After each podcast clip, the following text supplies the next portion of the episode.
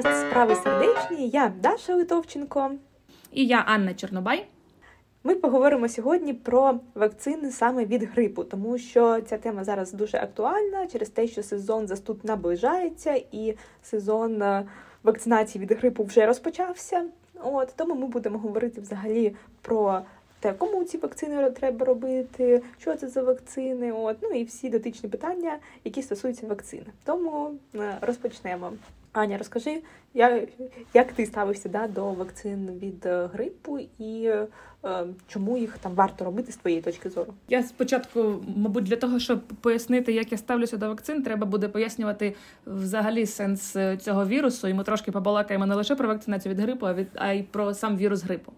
Я ставлюся позитивно, так як і до будь-яких вакцин, які винайшло наше людство, тому що це реально може врятувати ваше життя, якщо дуже коротко. Ну так, да, насправді ми дуже багато там чули у зв'язку з минулою пандемією да, про складні випадки, про смерті від ковід дев'ятнадцять, але від грипу теж люди і помирають, і знову згадують ті журнали, які я листала. От, і від грипу це була одна з найрозповсюдженіших причин смерті, як і у дітей, так і у дорослих. Тому те, що ми зараз не так часто помираємо від грипу, це не означає, що він перестав бути чимось небезпечним. Насправді грип залишається, мабуть, найрозповсюдженішим інфекційним захворюванням серед усіх, які є наразі. І епідемії грипу реально є щороку. Кожна людина протягом усього свого життя декілька разів з якимось штамом грипу обов'язково зустрінеться.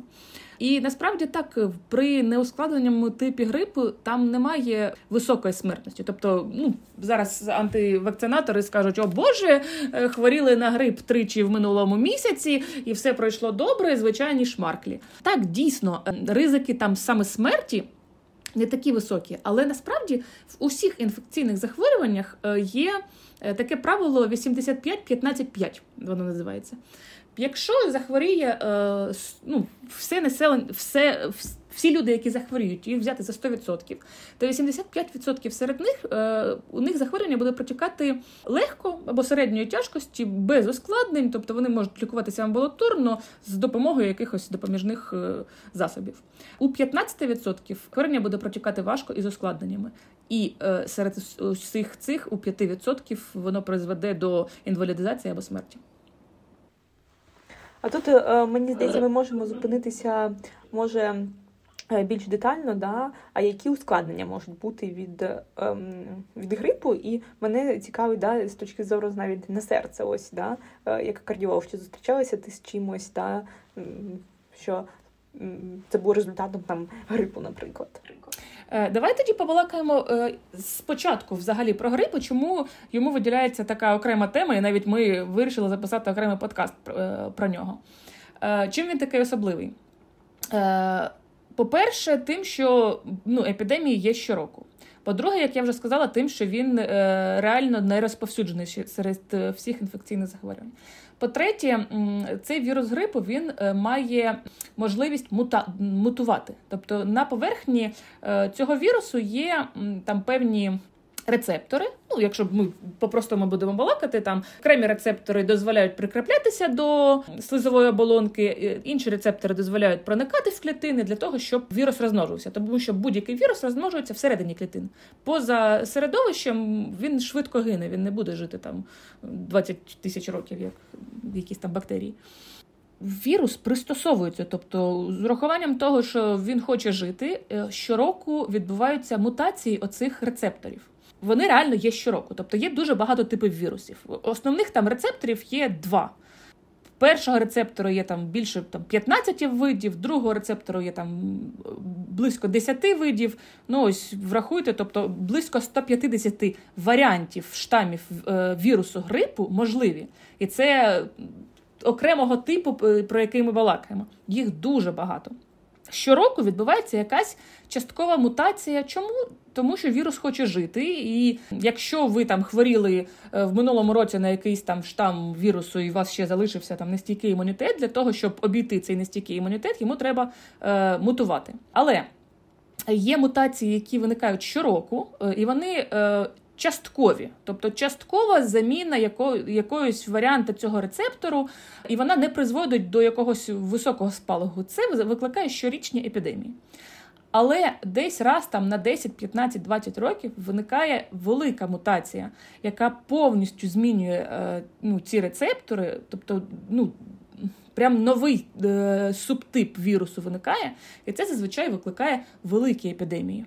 Ну, як в моєму там шкільному, в шкільних роках це був свинячий грип, в час Першої світової це була іспанка і так далі. Тоді, коли дуже е, великий відсоток людей хворіє і дуже великий відсоток людей е, помирає за рахунок просто великої охопленості цією інфекцією.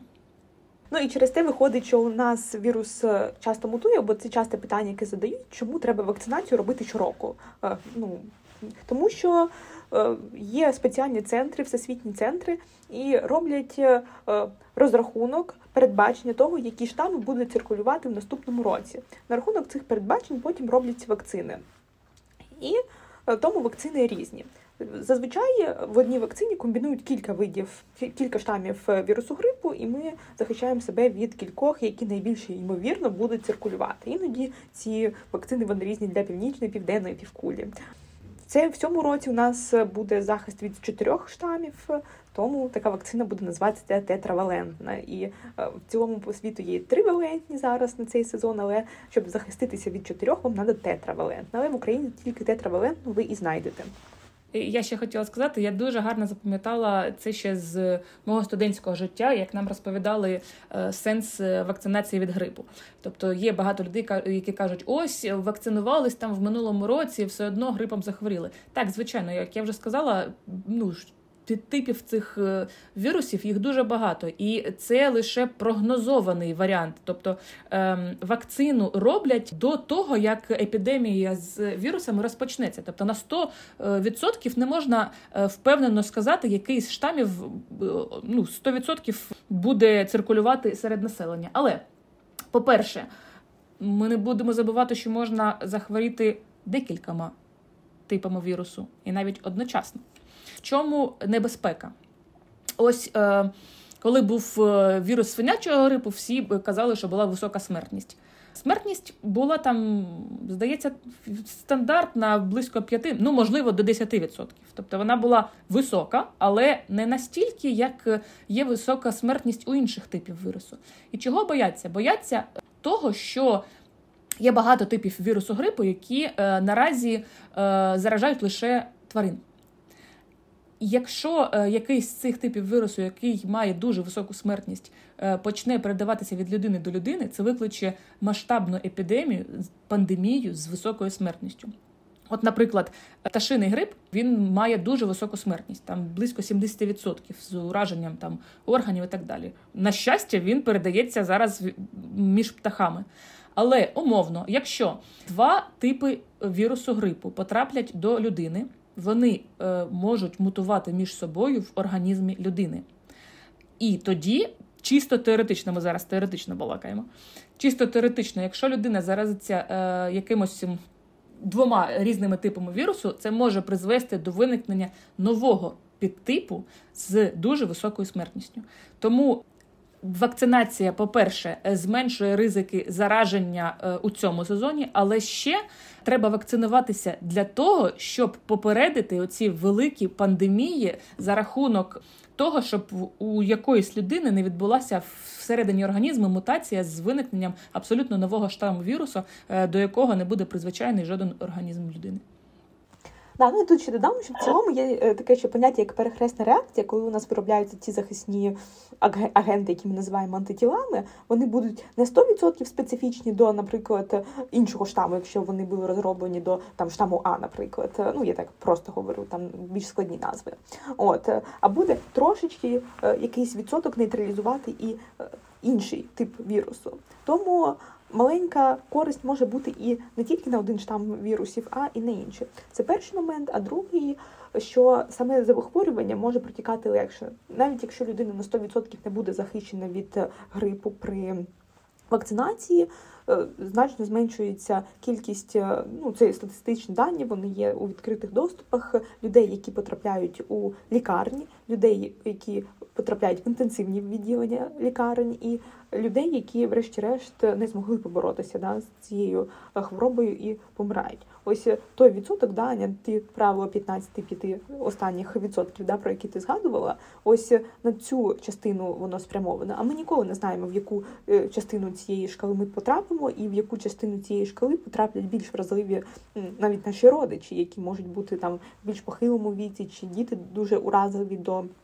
грипу. Тому навіть уберігаючи, вакцинуючись самостійно, ми уберігаємо і наше найближче оточення від більш серйозних наслідків. І не треба забувати про те, що вірус грипу – це не просто звичайна застуда.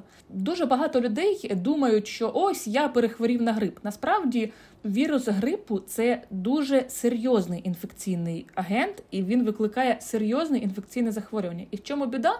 В тому, що наприклад, серйозне, ну, тяжкий грип може викликати незворотні зміни в легенях через п'ять днів від початку захворювання. Незворотні. Тобто це дуже важкий перебіг, який може спровокувати в майбутньому дихальну недостатність, інвалідизацію, там, ШВЛ і не, не зрозуміло, чим це все завершиться.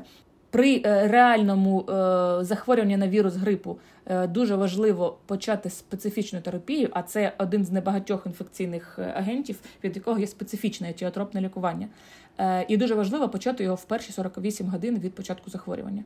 Чому? Тому що пізніше, по-перше, препарат не буде дієвим, по-друге, вже можуть початися незворотні зміни в органах.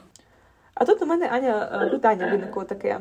Ось, наприклад, я там нещодавно захворіла, і я у перші сорок вісім годин навіть до лікаря там не пішла, і зазвичай, коли в мене проходить неважко застуда, я там не звертаюсь, наприклад, до лікаря. Що ну, робить людина, да? Ну, як, як зрозуміти людині, що їй треба в перші сорок вісім годин йти до лікаря і починати лікування? Бо зазвичай ми, ну, просто застуду, і це теж нормальна практика, що ми не йдемо до лікаря, а самостійно її лікуємо.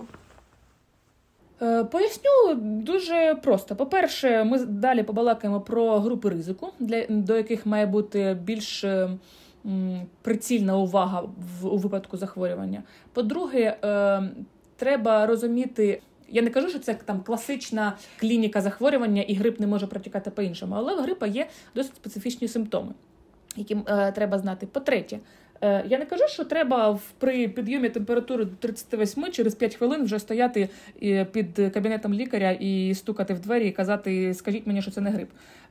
Ми живемо в двадцять першому сторіччі. Ви заходите на в інтернет-сайт аптеки або йдете просто в аптеку. Замовляєте собі тест. Швидко тест на визначення вірусу грипу. Зараз є навіть комбіновані тести для визначення е, грипу і ковіду. Е, так він коштує недешево. Ну, в залежності від місця, від того він моно або комбінований. Банально там є інструкція, з якою справиться навіть першокласник. Е, робите собі це тестування.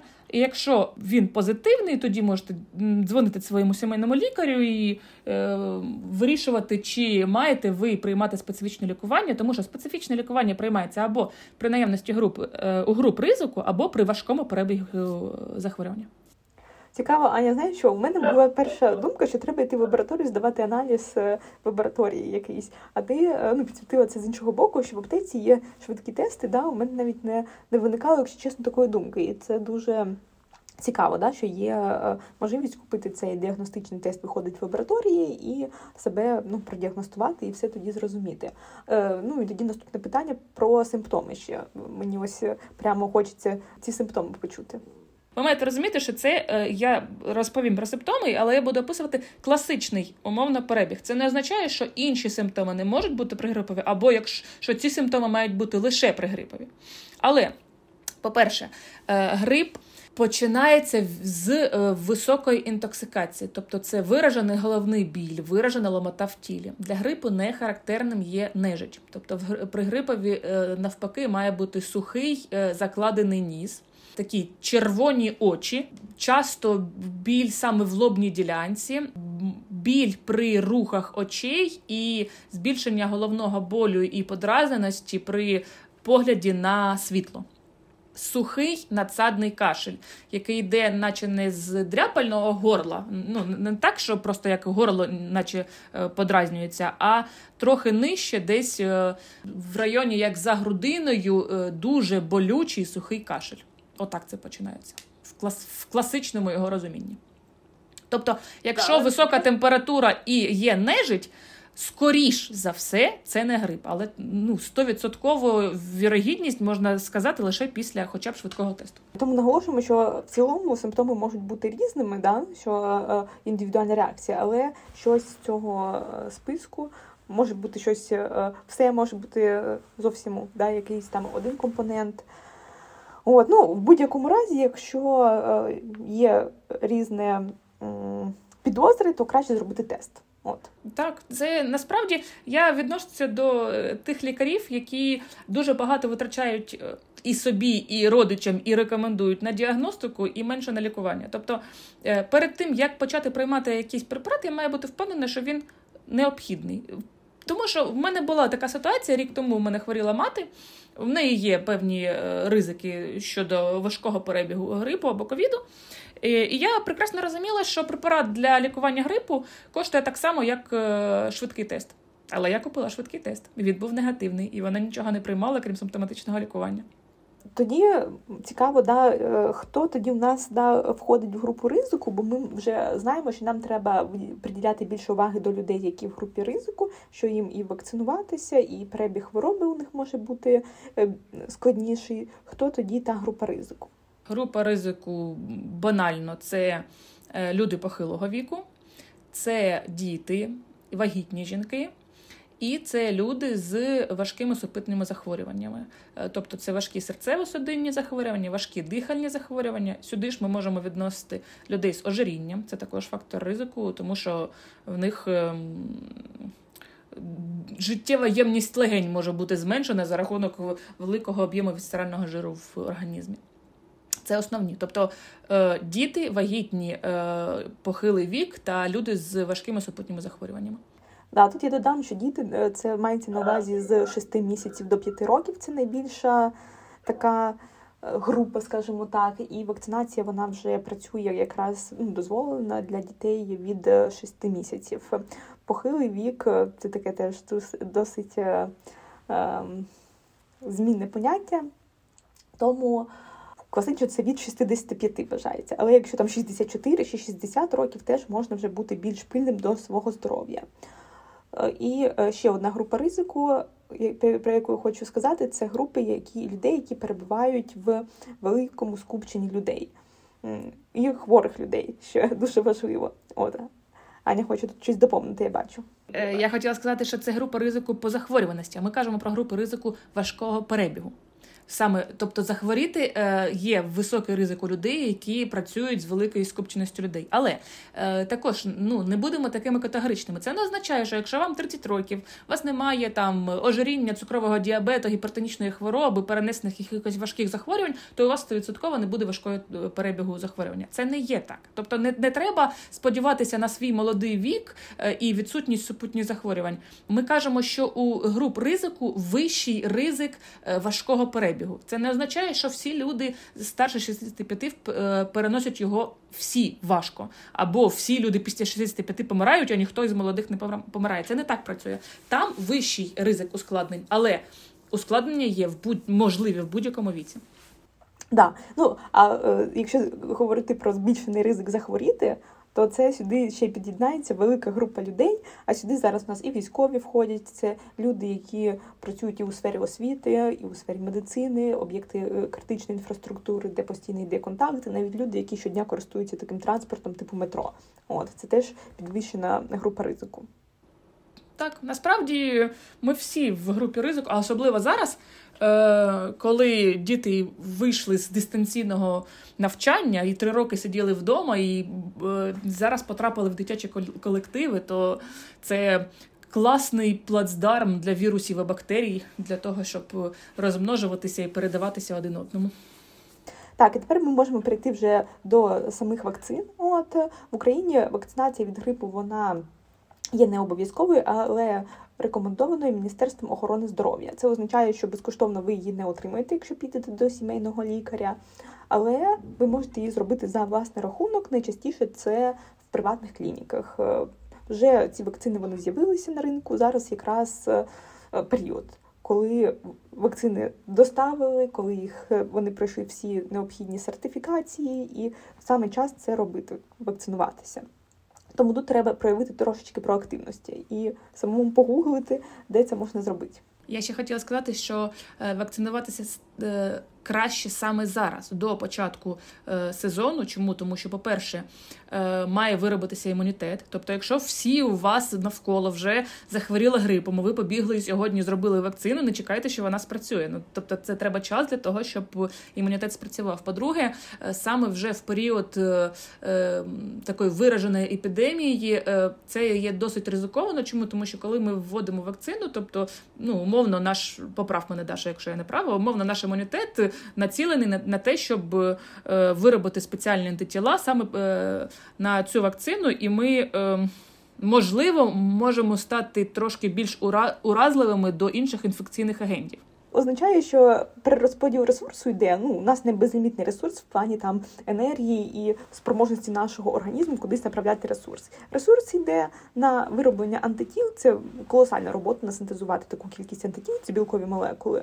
І тоді інший збутнику організм буде важче синтезувати ще антитіла до іншого збутнику. Через це можна бути більш таким уразливим до якихось застуд. І цей період, да, що Аня згадала, він триває близько двох тижнів. Тобто імунітет появиться у людини через два тижні після вакцинації. Ми балакали з тобою про те, як отримати вакцину. Або банально піти до, е, в приватну клініку, тобто знайти, де, де вона є, або умовно йти в там інфекційні кабінети або в поліклініки і домовлятися, що, ну, можна таке робити. Тобто її можна купити за власний кошт в аптеках, в яких вона продається. Єдине, що не треба її вести в руках і гріти в тролейбусі, тобто має холодовий ланцюжок зберігатися при транспортуванні вакцин. Тобто там має бути спеціальний холодильник зі спеціальними там морозильними елементами для того, щоб підтримувати адекватну температуру для цих вакцин. Тобто можна його самому купити, адекватно провести після огляду лікарям, якщо відсутні якісь там протипокази до вакцинації в цей день, вам їх вколять в маніпуляційному кабінеті в поліклініці. Ну і тоді в мене ще одне логічне питання виникло. Які тоді протипокази? Е, протипокази, насправді, це е, гострі інфекційні захворювання на момент огляду. Ну, тобто з температурою тридцять вісім і п'ять не треба йти е, вакцинуватися від грипу. І, до речі, е, дуже багато людей думає, ну, ми зараз не тільки про вакцинацію від грипу покажемо, а про інші вакцини. Е, температура завадить виробленню адекватного імунітету, тому що, так як ти вже казала, наш ресурс не безлімітний. Якщо ви вже хворієте, то, це, то наш ресурс направлений на те, щоб побороти інфекцію, яка вже є. І в організмі просто може не вистачити ресурсу для того, щоб адекватно зреагувати на, на ту вакцину. Тобто може не бути ускладнень, але вона може бути неефективною. А далі е, протипокази індивідуальні в залежності від супутніх захворювань. Тобто не, не будемо, мабуть, індивідуалізувати, це треба з адекватним сімейним лікарем питати, чи є це протипоказом. Насправді їх не так багато, тобто, ну, це дуже важкі е, супутні захворювання, і це там не вісімдесятип'ятирічна бабуся там після інсульту, яка лежить в ліжку. Ні, це не протипоказ того, що вона там слаба або стара, або ще щось. Навпаки, в неї більше ризиків до ускладнення цього захворювання. Там є специфічні важкі захворювання. Угу, ну, да. І ще, якщо були попередні алергічні реакції на вакцинацію, наприклад, то це теж треба обов'язково сказати, і, можливо, вакцинація тоді не буде проводитися, якщо теж компоненти, на які є алергія, є у складі цієї вакцини. Ну і, скажімо так, найкраще, що можна взагалі робити, якщо, ну, в сезон спочатку ми робимо вакцину, а потім ми пам'ятаємо про правила, як уберегти себе в цілому від застуд. Вони дуже прості, їх дуже мало. Що треба гарно мити руки, провітрювати приміщення, чим менше ви в скупченні людей, тим краще. Гарно харчуватися, займатися спортом, не перемерзати, але і закаляти організм – це теж корисно. Тут треба баланс. От, що ще додати, Аня, що тут я ще не сказала, з такого, що може запобігти розвитку грипу, крім вакцини.